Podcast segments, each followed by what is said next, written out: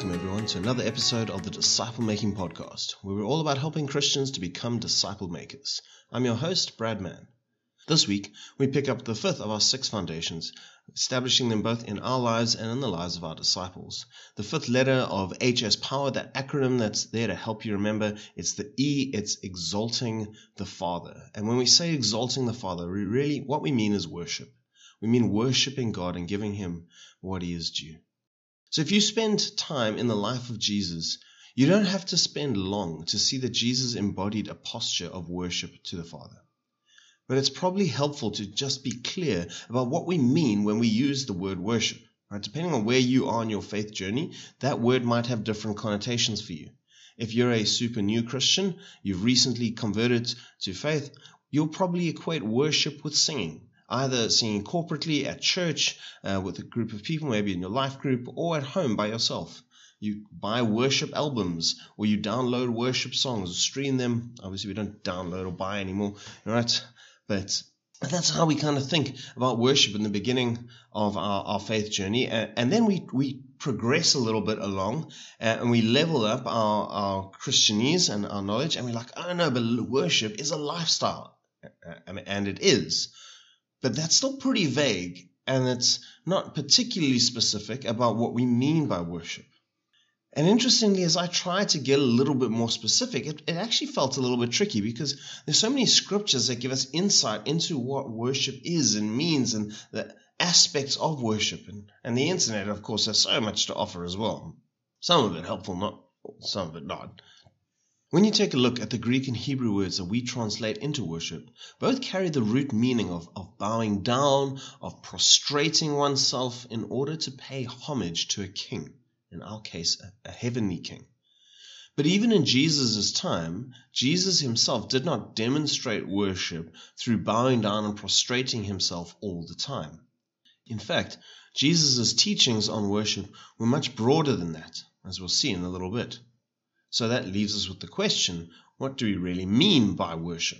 What is the essence of worship? So having explored this a little bit, let me throw my hat in the ring and give you what I think is the simplest way I can sum up what worship is. Worship is the giving back of glory to God. God, in and of himself, is the fullness of glory. There is no being or thing in all of existence that is more glorious than God. And worship is our acknowledgement of that glory and the actions of our lives that reflect that glory back to God. Psalm 29, verses 1 and 2 says this. It says, "Ascribe to the Lord, you heavenly beings.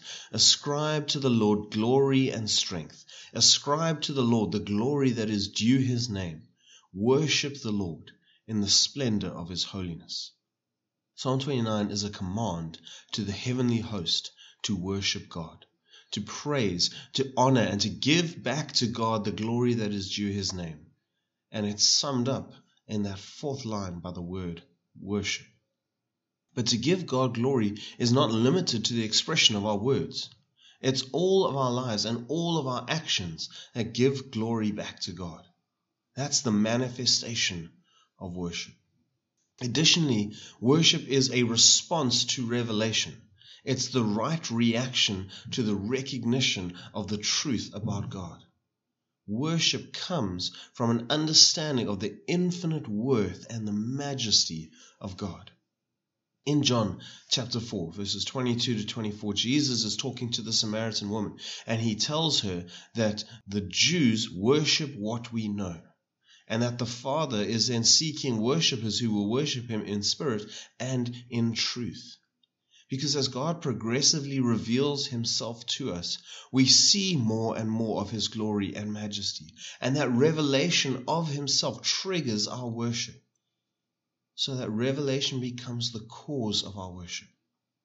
There's obviously and definitely a bit more to worship. So that's what we're going to do for the rest of the podcast. We're going to take some time to look at some of the insights that Jesus gives us into his understanding of what worship is. We're going to look at some of the things that he taught and some of the things that he demonstrated about worship. All right, worship insights from Jesus. Insight number 1, worship must issue from the heart. First thing we'll pick up is that Jesus taught that worship comes forth from the heart. There's this very interesting story in Matthew 15 where a bunch of Pharisees challenged Jesus about the behavior of his disciples. So let's pick up the story from verses 2 to 9 in Matthew 15. They say to him, the Pharisees said to him, "Why do your disciples disobey our age-old traditions? For they ignore the tradition of the ceremonial hand-washing before they eat." Jesus replied, "And why do you, by your traditions, violate the direct commands of God? For instance, God says, 'Honor your father and mother,' and anyone who speaks disrespectfully of their father and mother must be put to death. But you say it's all right for people to say to their parents, 'Hey, look, sorry, I can't help you, for I vowed to give to God what I would have given to you.' In this way, you say that they don't need to honor their parents, and so you cancel the word of God for the sake of your own tradition. You hypocrites! Isaiah was right when he prophesied about you, for he wrote, 'These people honor me with their lips, but their hearts are far from me. Their worship is a farce, for they teach man-made ideas as commands from God.'" Did you catch that? In the middle of responding to the Pharisees and their concern over hand-washing rituals, Jesus actually teaches about worship. In fact, he quotes from Isaiah to teach about worship. And he says that if you honor God with your words, but your heart is far from him, your worship is worthless. Actions that are devoid of the heart posture of devotion have zero value before God. Worship is a heart response, not a religious one.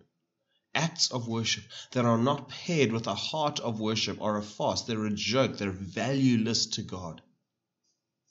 In our contemporary culture, that means that when you sing those songs of worship, God isn't listening to the pitch of your voice. He's measuring the love in your heart. It means that God is far more concerned with your genuine desire to please him than how godly other people might think that you are. That's Jesus' insight number one. Worship is a heart activity. Second insight from Jesus into worship is that worship is the lived testimony of our lives. So worship is more than just words. When we give glory back to God, it's not just a proclamation, but it is the demonstration of our lives. Here are three scriptures where Jesus says this, I think, pretty clearly. First, in Matthew chapter 5, from verse 16. Jesus is speaking about being the salt and the light of the earth. And he says this, he says, "In the same way then, let your light shine before others, that they may see your good deeds and glorify your Father in heaven." This is his kind of sub-conclusion to his teaching on being the salt and the light.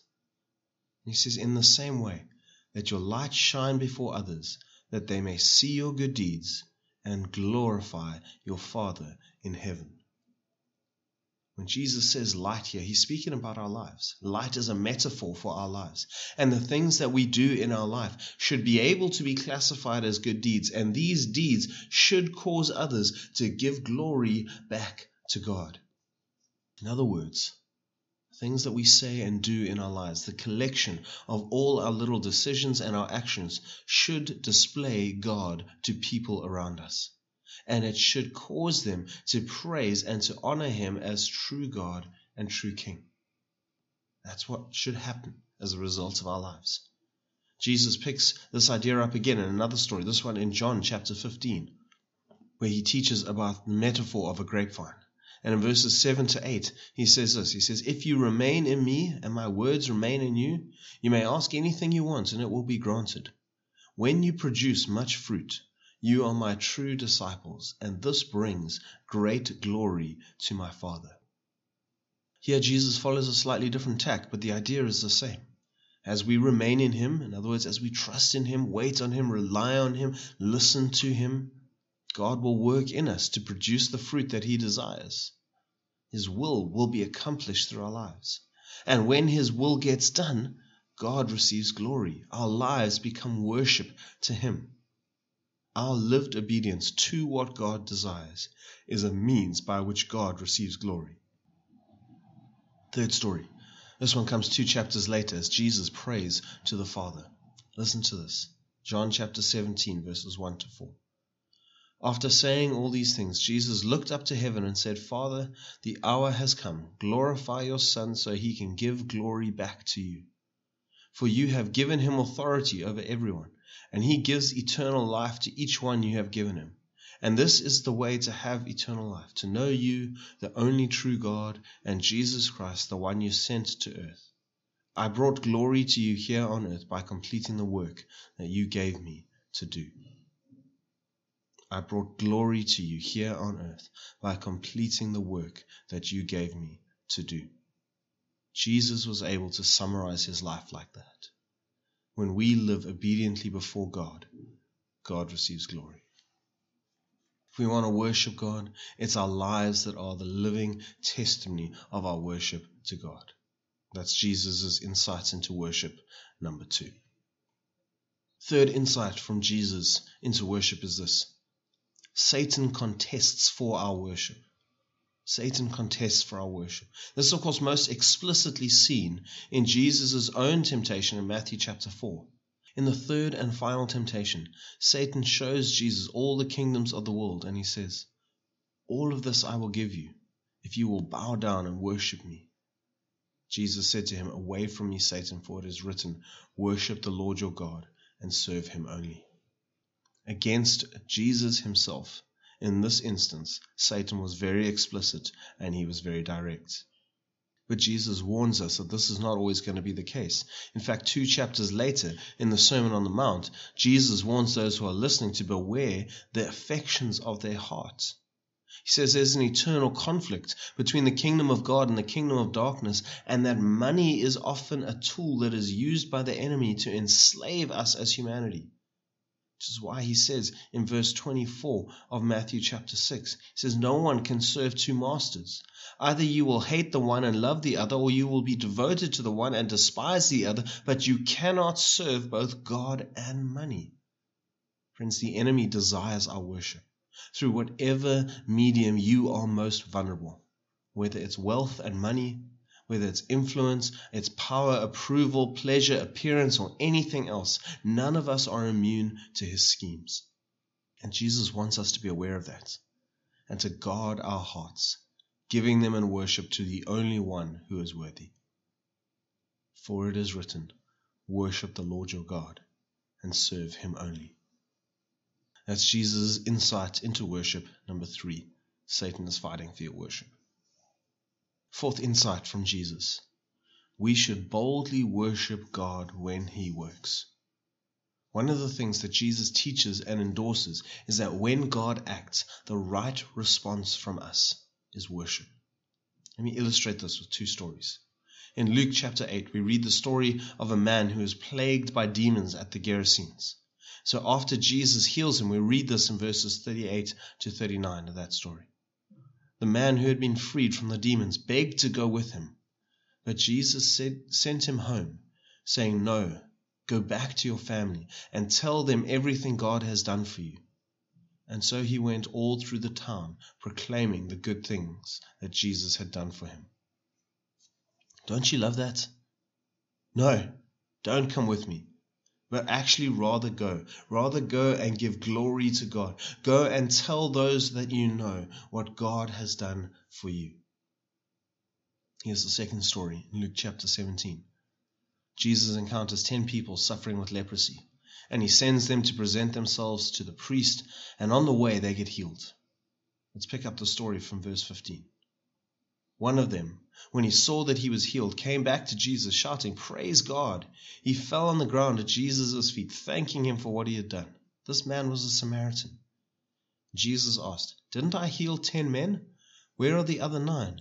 Has no one returned to give glory to God except this foreigner?"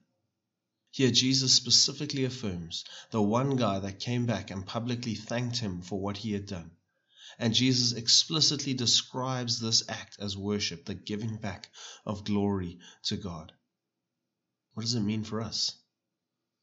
For most of us, we live in a culture where it's often perceived as taboo to refer to God in normal conversations. But in these passages, Jesus is teaching us, and he's showing us that there's a call to worship, that when God acts in our lives, he deserves to be given glory for what he's done. It's the right and appropriate response. Really, it's the only fitting response. Jesus' challenge to us then it's not that we shy away from this, that we be ashamed of mentioning God in conversation, but that God has done something in your life. Give Him glory for it. Tell people about it. Share about the goodness and the greatness of God. It's what He deserves, and it's what He desires. That's Jesus' insight into worship number 4. Boldly give God glory for what He has done. Last one we're going to look at today. Last insight from Jesus, insight number 5. We can worship God even in our death.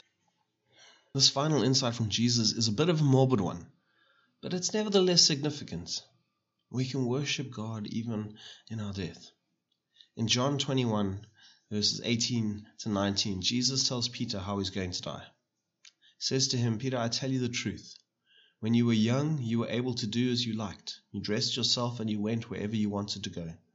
But when you are old, you will stretch out your hands and others will dress you and take you where you don't want to go." Jesus said this to him to let him know by what kind of death he would glorify God. Peter is told he's going to be martyred. And that's not really a conversation with God that any of us look forward to having. But it does tell us something that goes beyond the simple fact of martyrdom. See, all of us are going to die. None of us have control over how that will happen. But we do have control over how we meet that end. And the way that we meet our end can give God glory. As Christians, we face death differently to everyone else. For the Christian, death has really lost its sting. It's no longer the end, but it is a step on the journey. And so when we face our end, we should face it differently. The process may or may not be dreadful, and it really can be. But we face that end without fear, and that allows us to bring glory to God even in our deaths. We can go to that transition willingly, full of confidence in our eternal hope. And in so doing, we bring God glory. That's Jesus' insight number 5, that God can be glorified even in how we die. So that brings us to the end of our episode for today. Today we've been establishing and speaking about that fifth foundation in our lives and the lives of those that we disciple, that we would exalt the Father in how we live. And we've tried to clarify that, and we've seen how Jesus taught and spoke into worship. So next week we're going to continue this conversation where we're going to talk more practically. I'm going to be chatting to my friend Sheldon Kidwell from the Bay Church in Capricorn. And we're going to talk about how we grow in our worship for God, how we help our disciples to do that, how we create a culture of worship in our lives, and other related ideas. And so as always, if you've enjoyed today's episode, please consider subscribing to the podcast or sharing this episode with a friend or someone you think will really enjoy it. So until next week, I pray God will fill you with His Spirit and help you to see and respond to the greatness of our King with deep joy and heartfelt worship. Ciao for now. Bye-bye.